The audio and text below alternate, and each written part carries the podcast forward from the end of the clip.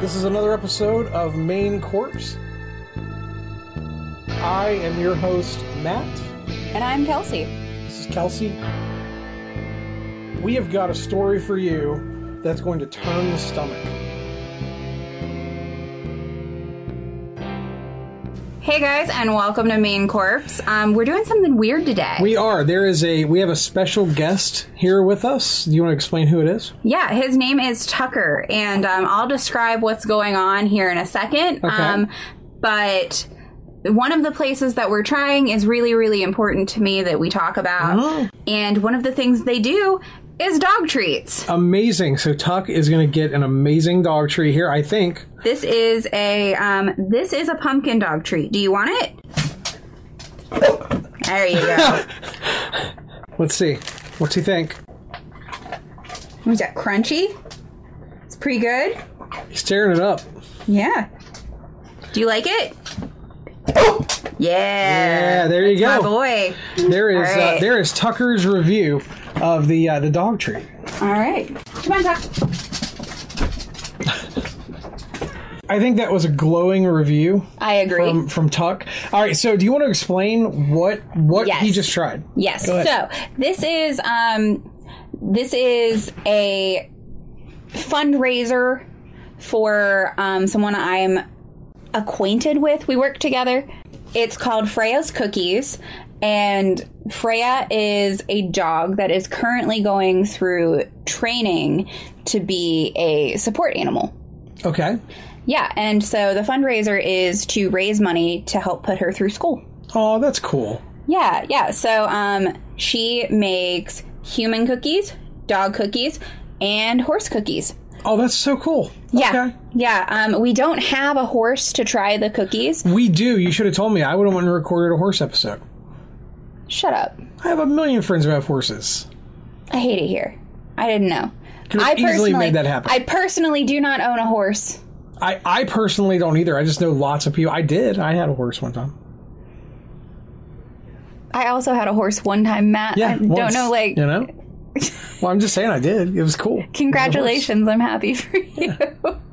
Matt, our uh, resident horse Yeah. girl. His name was Crockett. Crockett, that's a Yeah. cool horse name. Yeah, he was All cool. right. So, anyway, what we have here are part of the current menu that she's making. Um, she makes a different menu for every season. She's working on her fall menu now. I told her it's August. It's too late. She's she's missed her window for fall. Probably. We need to try those whenever she has them out. Um, yeah, for sure, always. Yeah, I love it. cookies. Um, but right now she has sent snickerdoodles and peanut butter cookies. Uh, do, what do you want to try first? Um, I am a so I'm a huge fan of both of these types of cookies. So I'm I'm just gonna try them in the order that you stacked them and the snickerdoodles on top. So let's do this thing. All right. smells really good. It's surprisingly good because I hate snickerdoodles. I like the base cookie. Yeah, me too. I love snickerdoodles. This is a very very good snickerdoodle. Like this is a scale from one to ten. This is a seven. This is a seven on snickerdoodles, and that and I'm harsh Okay. when it comes to those. That is a very good cookie because I agree with you. The base is what I love about it. Yeah, the base is nice and like soft and buttery. it's very buttery and Mm-hmm. that's that's one i mean it's it's really sticking there it's butter heavy um i wish there was a little bit more um cinnamon on there I think that's why I like it because I don't like the Mm. See, I love cinnamon sugar cinnamon. part. So so either way this is Yeah. absolutely excellent i'm looking in the bag and i see that some are a little more cinnamon heavy i probably should have told you ahead of time to give me one that was like coated with it That's Um, fair. the cookie itself like a 9 out of 10 as a snickerdoodle i'll give her a 7 out of 10 and say you should absolutely get these I think this like base cookie would be really good as like a sandwich cookie Oh, absolutely. with like jam and buttercream in it without the cinnamon part. All right, we're going to stop and we're going to go get jam and buttercream and we're going to test that right now because I, I just, you know, I just, I need to try it for science. Okay, for know? science. I gotcha. For science. All right, so now you want to try the peanut butter one? Yeah. Oh, it just looks like a very good traditional peanut butter cookie. It smells really good. Personal review on this one. I love it. It's a really good peanut butter cookie. I would have taken it out of the oven like a minute earlier. I think it's too crunchy. The taste is excellent. Mm-hmm. That is a very, very good That is a very good tasting cookie. I agree with you on the on the crunchiness. Um, I like mine Some to be. people like crunchy cookies. We're just not those people, Matt. Yeah, I'm just not. I am a um I am very very very much not a crunchy cookie fan, Mm-hmm. but I will say that I've been coming into the the crunchy cookie thing a little bit more recently. Um, I've found some crunchy ones I like a lot. This being See, I think of- this would be good in like dipped in coffee because it's so crunchy. it's almost good. like biscotti Actually, levels. Uh, also for science, um, let's go ahead and brew up some coffee, get the buttercream and the jam out, and let's make some you know let's make some science here. See, what Matt doesn't understand is I actually have like raspberry buttercream in my fridge right now and can make all of his dreams come true. we we should stop recording and i'm telling you we should go do it right now but we we don't have to because we do have a story to get to Yes. um, so, all right there's lots of um, ways to get a hold of Taylor. We're going to put that in the show notes as well as um, our Facebook page and all of our other social media so that you guys know how to get a hold of her. She does ship some of her cookies. Right now, she's not doing chocolate chip cookies because it is the dead of August. Mm-hmm. So, fair. Hi, uh, Taylor. I'm Matt. I want a box of cookies. Um, I, I'll get a hold of you and we can talk. Um, I need a box of cookies and I need some treats for my dog too because she's also And um, apparently, you need a horse cookie. a good dog. And, well, I mean, I I don't have a horse, uh, but as as a man who has owned a horse, I am kind of an expert on them. Um, I know they have four legs. Um, they have these things called hooves. and mane and tail that's uh, shampoo that you can use on them and uh, the one horse that i had he liked carrots and he was a good man Did he like the sugar cubes too? i never gave the horse a single sugar cube It sounds to me like you were a bad horse owner. well i mean i'd say my parents probably gave him the sugar cubes so i didn't Mm. have to but uh, that's just you know something i didn't like the way they licked my hand when i had to give them sugar cubes so i would always do the carrots and the apples but you know as a horse expert you know it's, I hate you. All right, are you ready to get into this today? yeah So I don't have to talk to you anymore. yeah let's go Okay. I'm so excited about this episode. I've been working for it like on, for this for weeks. For weeks. okay Um, and I've been telling Michael as we go how excited I was to share this episode with you. And I have a feeling you're already going to know all about this episode. And if you are, awesome. But right. if you don't, I'm going to feel like the smartest person in the world. Okay. all right let's do it All right. Augusta Wilhelmina Lehrke was born in 1878. I decided to go way, way back like you do. Um, she was one of eight children. Her parents were German immigrants who left their homeland in Prussia as part of the Great Lutheran Exodus of the mid 19th century. And I don't know a lot about the Lutheran faith, so I'm taking this on a grain of salt. Um, but it said in in my research that old Lutherans tend to teach that every human thought and deed is infected with sin and sinful motives. Um, that's really really important to how this story kind of plays out. Right, but that, see, but that's not a bad thing because I think that is true. But like, yeah, it's cool. And they also taught that because of this, all humanity deserves eternal damnation in hell. Okay, that part's not cool. the part about all of our thoughts being infected with sin, kind of cool. Makes sense, Yeah, right? yeah. Um, so on December 11th of 1900, she married a man named George Gein. Two years later, she'd give birth to her first son named Henry. Um, after some time being with George, she realized she'd made a mistake marrying him. However, due to her strict and increasingly fanatical religious beliefs, she was unable to leave him. And at this point, she began to despise all men. It was reported that she dreamed of having a little girl, but when her second son was born, she just she was sad and vowed that he would never be like any other male. And Ed quickly became his mother's favorite. Mm-hmm. I take it you already know where we're going. Mm-hmm. How excited are you? I'm so excited about this. This is this is one I've considered a few times. Yeah. Um, it gets there is so much depth um, to to the story of Ed Gein that um, it, it's really hard to figure out what you want to cover. So I'm anxious to see what you went with here. This is going to be good, though. I was I was literally just talking like just before we recorded this about Texas Chainsaw Massacre.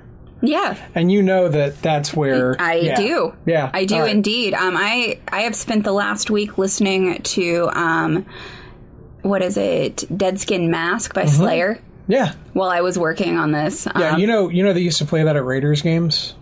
of course they did. Yeah. Also, Texas Chainsaw Massacre is not the best movie about Ed Gein. Correct. What is? Is it Psycho? It is not Psycho. Which one is? I think it's deranged. Okay. I think it's deranged. It was directed by Alan Ormsby. We'll get into that later. Go ahead. This is this is fun. Okay, so Augusta was extremely religious. She spent a great deal of her time preaching to her sons about the immorality of the world. Um, it included the evil of drinkings because their father was an alcoholic, and her belief that all women, although she did not include her righteous self, were naturally promiscuous and instruments of the devil. She was also extremely overprotective and babied her second son, who grew up to be shy and sensitive, also worshiping his mother. George continued to be a raging alcoholic, whom his wife hated. Um, he struggled to keep jobs. He worked various small jobs um, as a carpenter, a tanner, and an insurance salesman, which, what a 180. Yeah. He was like, man, I'm so bad at doing these jobs with my hands. Maybe I can sell insurance. I don't know. He also owned a grocery shop, but um, being a savvy businesswoman, his wife immediately took the reins and turned her husband more into an employee rather than a partner. She managed to save enough that she purchased a 155 acre farm in Plainfield, which would eventually become the Gein family's um, permanent residence. She utilized the isolation of the farm to what she felt would be raising her boys right. She turned away any outsiders that might have influence on her son, and the Gein boys were only allowed to leave the farm to attend school. Otherwise, they worked on the farm. In school, Ed was extremely bullied for his shyness, having a lazy eye, and he also had a growth on his tongue that affected his speech. Um, classmates and teachers remembered him as having strange mannerisms, such as seemingly random laughter. To make matters worse, Augusta punished him whenever he did try to make friends. Despite his poor social skills, he did really well in school, especially in reading. Um, every afternoon, when the boys would return, Augusta would select various verses from the Old Testament and Revelations concerning death, murder, and divine retrib- retribution, um, and used these passages to support her lectures on the evils of drinking and women. Anytime Ed attempted to make friends, he would be scolded, and she, um, Augusta would tell him that that person came from a bad family, and then remind him that he didn't want to be a loser like his father. She'd also tell him to remain loyal to her and he should always remain a virgin because sex was sinful and would lead to eternal damnation. Through her lectures, she convinced Ed that all men were weak and he would dream of becoming a powerful female like his mother. After eighth grade, he dropped out of school to become a full time farmhand with his brother. In April of 1940, Ed's father, George, at the age of 66, died of heart failure, more than likely caused by his alcoholism. Ed and his brother began doing odd jobs around the town to help cover living expenses. The town considered them both to be generally reliable and honest. The brothers both worked as handymen, but Ed also really enjoyed babysitting, as he seemed to relate more to children than adults. See, like I'm sitting here and I'm reading this, and I get that hindsight is 2020, but there are so many red flags at the beginning of this story. Yeah, there there are so many red flags to to Ed Gein, but I mean, let's let's be honest. He he might be the um Ed might actually be like the origin of what we consider red flags, and I I, I genuinely mean that because after what happened with Ed Gein, um. It, he his story and what he went through and what created him became such a part of our popular culture um, that that it was that it's almost like he is the to me he's the archetype um, that we look at when we talk about serial killers. Oh yeah, for sure. And, I mean- and the thing, the thing is, and we'll get into it a little more later. He can't actually de- be defined as a serial killer. Yeah, it's it's it's so it's you're right. So Henry, his brother, began dating a divorced mother of two, and he planned to move in with her. While he was making these plans, he started to worry about his brother's attachment to their mom. And in order to hopefully change his brother's opinion, he often spoke ill of Augusta in front of Ed. Ed, however, responded mostly with hurt and shock. On May 16th of 1944, Ed was burning away marsh and vegetation on the property. The fire then got out of hand and it drew the attention of the local fire department. By the end of the day, after the fire was extinguished and the firefighters left, Ed reported his brother missing. A search party was um, put together to look for Henry. Although Ed reported his brother was missing, he was also able to lead searchers directly to the body of his brother, who had apparently been dead for quite some time, and it appeared his cause of death was heart failure, probably. The police almost immediately dismissed the possibility of foul play, and the county coroner later officially listed asphyxiation as his cause of death. No official investigation was ever launched and no autopsy was ever performed. Ed and Augusta were, at long last, finally alone. A short time after Henry's death, Augusta had a paralyzing stroke, and Ed devoted himself fully to taking care of her. While she declined in health, he avidly began to read to keep himself busy. He read books about grave robbing, head shrinking, and human anatomy. He also became interested in reading pulp magazines, which were inexpensive fiction magazines that were published from 1896 to um, the late 1950s, taking a special interest in those that involved cannibals and Nazi atrocities. Yeah, some of those some of those pulp novels, there are so many things that got lifted out of them uh, by by um, things that we love today. Mm-hmm. Uh, I mean, including uh, superheroes, like some Yeah. literally some stories that Superman gets into and that Batman gets into, lifted straight from those, which is which is crazy to me. Um, those were like the beginning. I, I mean, have it makes sense. I have a few of them. of course you do. I do. I have those, and I have some of the uh, the yellow um, the yellow novels that Giallo films are based on. So, Oh, cool. Yeah, it's pretty cool. I know right. a little bit about this part. do you? Yeah, Do you know a little bit about it? a little it? bit about it. Um, this is really cool. Hearing it come, like hearing you tell the story, um, you're you're coming at it from a way different angle than I would have. And I'm going to be honest, you were the right one to do this because your angle is much more interesting. Go ahead though. I, I'm really glad to hear that you It's feel really like cool. I'm doing this no, well. it's really cool. Yeah, I'm, I'm loving this. So, Augusta suffered a second stroke, which began a rapid decline of her health, and she died in December of 1945 at the age of 67. Ed was devastated by her death and was, for the first time in his life, completely alone. He continued working odd jobs for money, and though he kept the farm, he boarded up rooms in his home that had been used almost exclusively by his mother, including the upstairs and downstairs parlor room, preferring that they stay untouched. 18 months following her death, Ed began making late night visits to his mother's grave, where he eventually dug her up, removed her head, and took it home to shrink. In 1951, he received a farm subsidy from the government and occasionally picked up work for the municipal road crew and crop threshing crews in the area. He became transfixed with a shapely bar owner who ran Mary's Tavern. In December of 1954, Mary disappeared from her establishment. Police found blood on the tavern floor and an empty bullet casing. The following day, while working an odd job with another local guy named Elmo Ewick, um, they were discussing the disappearance, and Ed said, Oh, she's up at the house right now. Elmo assumed he was joking and brushed it off. November of 1957, Bernice Worden disappeared from her job at the hardware store that she owned. Um, a resident of the town reported that the store had been dri- the um, hardware store's truck had been driven off from the building around 9:30 that morning. Her son ended up at the store around 5 p.m. It was the first day of hunting, so she would have it open. He found it very strange that it was closed, and he'd been gone all day because it was the first day of hunting. When he arrived there, the register was open and there were bloodstains on the floor. Frank Worden told investigators that on the evening before, Ed Gein had been there asking about pricing on antifreeze and saying he'd return the following morning for a gallon. The final sales slip written by Worden that morning was for one gallon of antifreeze. That evening, Ed was arrested.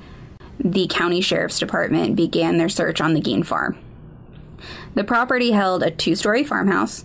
Attached to it was a woodshed and a room known as the summer kitchen, which contained a pot bellied stove. Peering into the room, Sheriff Art Sh- Shaley and um, Captain Lloyd, sir, I'm not even going to try your last name. it's Schefester? Um, yeah, Shoo, Shoo, Shofester? Schofester? Yeah, something like that. We'll, we'll just go with it. Yeah. That's the only time I have to mention it anyway. anyway, they found a butchered body of a woman who had been disemboweled, strung upside down on a block and tackle with a rod through her ankle joints. Upon entering the kitchen, they found the woman's head in a sack, her organs were in a bucket, and a saucepan on the stove held her heart. Ber- Bernice Worden had been dressed like a deer. Her cause of death was a shot from a 22 rifle, and all other mutilations were determined to have been done after death. Though Elmo had originally thought Ge- Gein was joking about Mary, her head would be discovered in a paper bag in the Gein house. He would later tell the police that he'd stayed behind drinking with Mary until her bar closed. When no one else was around, he'd pulled the blinds, put a 32 Mauser pistol to her forehead, shot her, placed her body in his truck, and took her home. Searching the whole home, authorities found quite a few things, and I'm going to go ahead and just list them here. Whole human bones, as well as fragments, a waste basket of human skin, human skin covering several chair seats, skulls on his bedpost, female, female skulls with the top sawn off, and bowls made from human skulls, a corset made from a female torso that had been skinned from the shoulders to the waist, leggings made of human skin, masks made from the skin of female heads, Mary Hogan's face mask in a paper bag, Bernice Worden's entire head in a burlap sack, her heart in a plastic bag in front of Ed Gein's potbelly stove, nine uvula in a shoebox, a girl's dress, and it appeared it would have been from someone around 15 years old, a belt made of human nipples, four noses, a pair of lips on a window shade drawstring, a lampshade made of a human face, and fingernails from female fingers. Upon investigation, the police determined that Gein had peeled skins from the face of corpses and utilized them as masks. Soon after his mother's death, it seems he had begun to create what would be called a woman suit, so he could become his mother and literally crawl into her skin. All of these artifacts were photographed at the state and sent to a state of the art um, crime lab to be decently disposed of. While being questioned, he told investigators he'd made as many as 40 trips to three local graveyards to exhume recently buried bodies while he was in what he called a dazed like state. He said about 30 of those visits he'd come out of his daze while he was there and left the grave in good order just to return home empty handed. On the other occasions, however, he dug up the graves of recently buried um, middle aged women that he thought resembled his mother and took the bodies home where he tanned their skins to make his paraphernalia. He admitted to stealing from nine graves and led investigators to their locations. Alan Willemsby, Willemsky, there we go, of the state's crime lab participated in opening three test graves. They chose to dig three of the graves because they weren't absolutely certain with Gein's build, he'd be able to actually dig up a grave in a single night alone. Um, however, he had robbed the graves soon after the initial funerals while they were still incomplete. Yeah, while they were still, it was Like still half- easy to dig. half yeah, done. correct. However, all of the graves were as um, Gein had described them. Two were found completely empty. One contained a crowbar in place of the body, In the last grave, Gein had made sure to leave all of the valuables behind. He denied having ever had sex with any of the bodies, explaining that they smelled too bad. During his questioning, the sheriff reportedly assaulted him by banging his face into a brick wall, and due to this, his original confession was ruled inadmissible. His trial was held November 1st of 1957 where he was arraigned on one count of first-degree murders. He pled guilty by reason of insanity. He would be diagnosed with schizophrenia and found unfit to stand trial. He was sent to the Central State Hospital for the Criminally Insane, a maximum security facility in Wisconsin. He'd later be transferred to the Mendota State Hospital. His possessions were scheduled to be auctioned on March 30th of 1958, and there were rumors that the house may become a tourist attraction. In the early hours on March 20th, the house was destroyed by a fire. A deputy fire marshal reported that a garbage file, fire had been started about 75 feet from the house by a cleaning crew. Arson was actually suspected, but the cause of the fire was never officially determined. It might be noted that the fire chief was Frank Worden, the son of Bernice Worden's last victim. Or, sorry, Bernice Worden, the last victim. While Gein um, learned of the incident in hospital, all he had to say was just as well. His 1949 Ford sedan was sold at public auction for $760 to a carnival sideshow operator who charged carnival goers 25 cents to see it. It wouldn't be until 1968 that doctors determined Gein was finally mentally able to confer with counsel and participate in his own defense. Before his trial, Art Schley, the um, sheriff from the original case, died of heart failure. He was only 43. Many who knew him said he was so traumatized by the horror of Gein's crimes, between this and the fear of having to testify, especially regarding his assault, caused his death. One of his friends is quoted in saying, He was a victim of Ed Gein as surely as if he had butchered him. Gein's new trial began November 7th of 1968 and lasted all of a week. During the trial, a psychiatrist testified that Gein had told him that he did not know whether the killing of Bernice Worden was intentional or accidental. Gein testified that while he was examining um, a gun he in the store, he was trying to load a bullet and it discharged accidentally killing Worden. He said he had not purposely aimed it at her and did not remember anything else from that morning. At the request of his defense attorney, Gein's trial was held without jury. He was found guilty on November 14th. A second trial dealt with Gein's sanity after testimony by doctors for the prosecution and defense. He was ruled not guilty by reason of insanity and ordered to be committed back to Central State Hospital, where he would spend the rest of his life in mentally in a mental hospital. Gein died at the Mendota Mental Health Institute due to respiratory failure on July 26th of 1984. He was suffering from lung cancer at the time. Over the years, people have come to his grave marker in the Plainfield Cemetery and chipped pieces of it to keep as souvenirs until the year 2000 when the stone in its entirety would be st- stolen. It was recovered in June of 2001 near Seattle, Washington, and then was placed in the county sheriff's department's storage back in um, Wisconsin. The grave remains unmarked to this day, but it's easy to find because it's right between his parents and his brother. Now, I chose Gein because I think he's extremely interesting he's the part of true crime and serial killers that really really fascinates me. Now, here's the thing.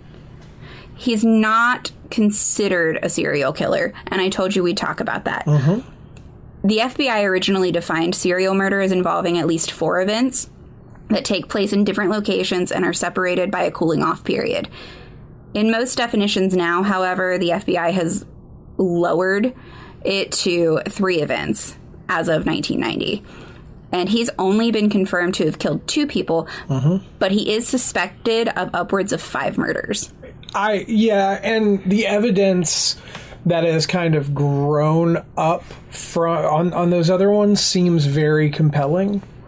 Um, yeah, but I mean, we can't. There's no proof. Well, there's, and how how would we correct.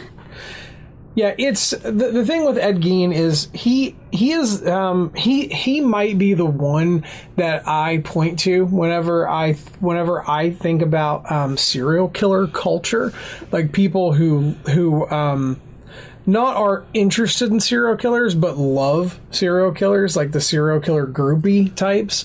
Um, I look at Ed Gein because if you go to, I go to a lot of like horror movie conventions and things like Yeah. that. Um, I love horror films. I love scary things, but in almost all of them, you will find people trying to like sell memorabilia um, related to serial killers. Um, you'll find people who claim they have pieces of wood from Ed Gein's property.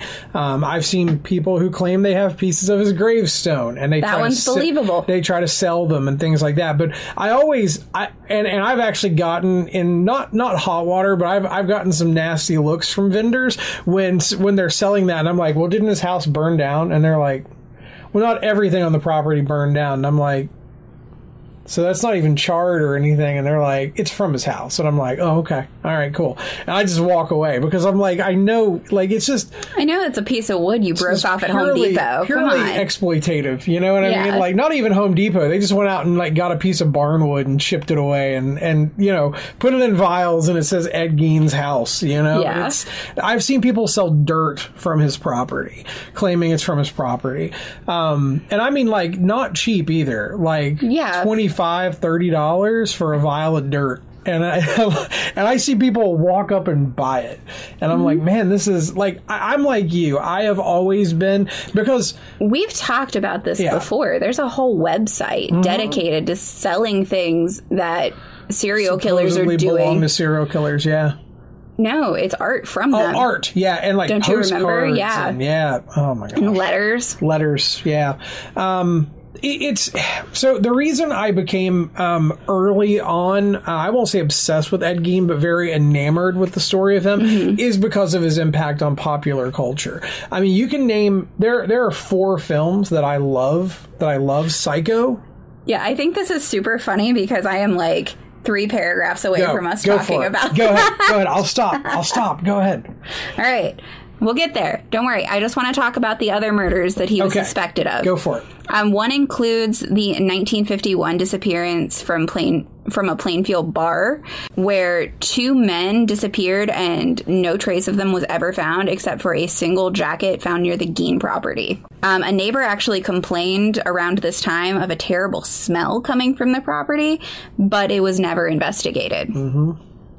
And in 1953, a 15 year old girl named Evelyn Hartley was abducted while babysitting in La Crosse, Wisconsin. She left behind signs of a struggle at the house, and there were pry marks on the windows.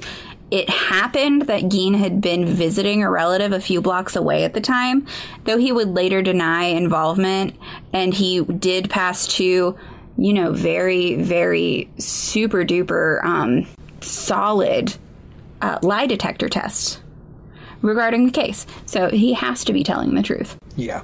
See, I I personally I find Gein really really fascinating psy- psychologically. He may have been being genuine. Maybe his mother really did imbue enough trauma on him that he didn't know how to function as a person without her, and his brain did the only thing it knew how to do, and that was cope. Mm-hmm. I I would I would I would buy that. I Yeah. would buy it. I mean, why why not? When you hear what he was put through, I get it. All right. Now, I also chose him as a subject because he brings to the table everything that Matt enjoys about crime, Yes. and that is pop culture. Yeah, the the uh, the impact of of true crime on pop culture, and I mean, you okay? If you don't have the story of Ed Gein, you don't have the slasher subgenre, which is my absolute favorite because you don't have Psycho. Exactly. Um, well, and that started as a novel. Yeah, started as a novel and it was adapted and it is it is a great adaptation. It came out in 1960 off the top of my head, I believe. Um, and uh, so did so did Peeping Tom, which are the two movies that are most cited as as the ones that influenced um, that influenced the slasher genre. Then you have, I mean. You have three landmark films, and when I say landmark, I mean changed the way horror films are made that are all based around Ed Gein. Um, and it's Psycho in 1960, Texas Chainsaw Massacre in 1974, and then The Silence of the Lambs. Um, he's literally made in, in the movie. He's literally making a suit out of women's skin, uh, Yeah. which is definitely influenced by Ed Gein. And you're talking about three films that not only were great films, one actually won an Academy Award. I would argue the three of them should have, but one won an Academy Award. Um, and and made Jonathan Demme one of the greatest filmmakers to ever live. Uh, so and you and you have three film careers that were just that are that are pigeonholed by those movies. Alfred Hitchcock, Psycho. That's what people think of. Tobe Hooper. Everybody thinks of Texas Chainsaw Massacre, even though he did make Eaten Alive, and he did technically direct Poltergeist. And then you have Jonathan Demme too. So, sorry, go ahead. No, you're totally fine. I just have a list of things that he Go ahead. I want to hear it. All right, so hear what all they obviously Psycho and Deranged, we've brought both of those up. Mm-hmm. There was one in 2000 called In the Light of the Moon. I haven't watched that one, but I Um, do know about it.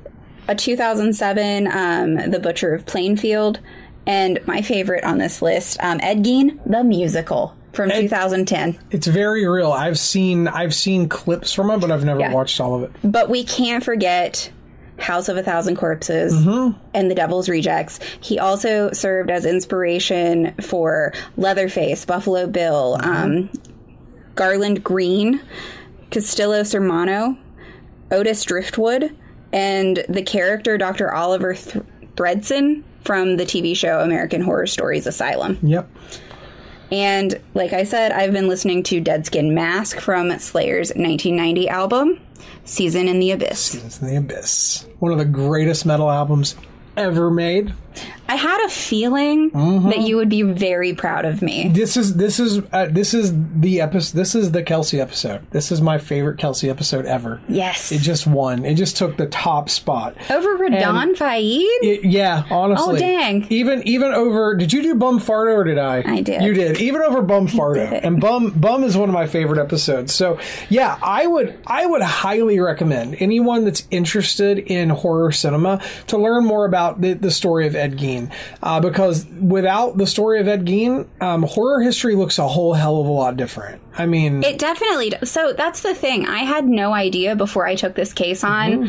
how much he had influenced. Like, I knew that Ed Gein for sure, Texas Chainsaw Massacre. But Yep. Mm-hmm. the further I got de- like into it, the more I was like, oh, okay. Yeah. This is, this literally shapes the whole reason we're sitting here talking about this today. Yep. Um, I, I mean, Psycho literally upended horror cinema, and, and and the Texas Chainsaw Massacre did the same thing. It changed the way people made movies. I mean, it Yeah. was it really it really changed the way people did things. And Silence of the Lambs, if you didn't have that, you don't have. Uh, all of the all of the modern takes on serial killers, you because it, it wouldn't have been popular. Um, Silence of the Lambs started something, and I, I would argue technically Manhunter was before that, but Silence of the Lambs was the landmark. I mean, it Yeah, was, for sure. it was there, and I will again die on the hill that Deranged um, is the most underappreciated of all. I have never seen it. um, I'll bring it over. We need to I actually, you know what we should do? yes. Um, that one is streaming for free on Tubi. I just checked. We should invite some of our followers to do a watch along of Deranged with us. I think we should definitely do Um, that. The Zodiac Killer is also on there from a very early Main Corpse episode, and we That should also check that one out. All right. Um, so yeah, Deranged. If you don't want to watch it, hold off, and maybe maybe one night we'll do like a live tweet along with it or something, and see if anyone right. wants to join us. Let's do it. Yeah. All right. I think that's all we have. That is all I've got on Number this. one Kelsey episode ever. Boom. Thank you. Love it. Um, stay creepy, but not that creepy. Don't be Ed Gein creepy ever, ever. And for the love of God, do not do that to your kids. And dude, go listen to Seasons in the Abyss. Yeah, It is a great album. yeah. It's it's been a it's been a fun week for Yeah. me. Yeah. Um, my my office mate is very confused by the music coming out of the office, though. Love it. All right, stay creepy, you weirdos.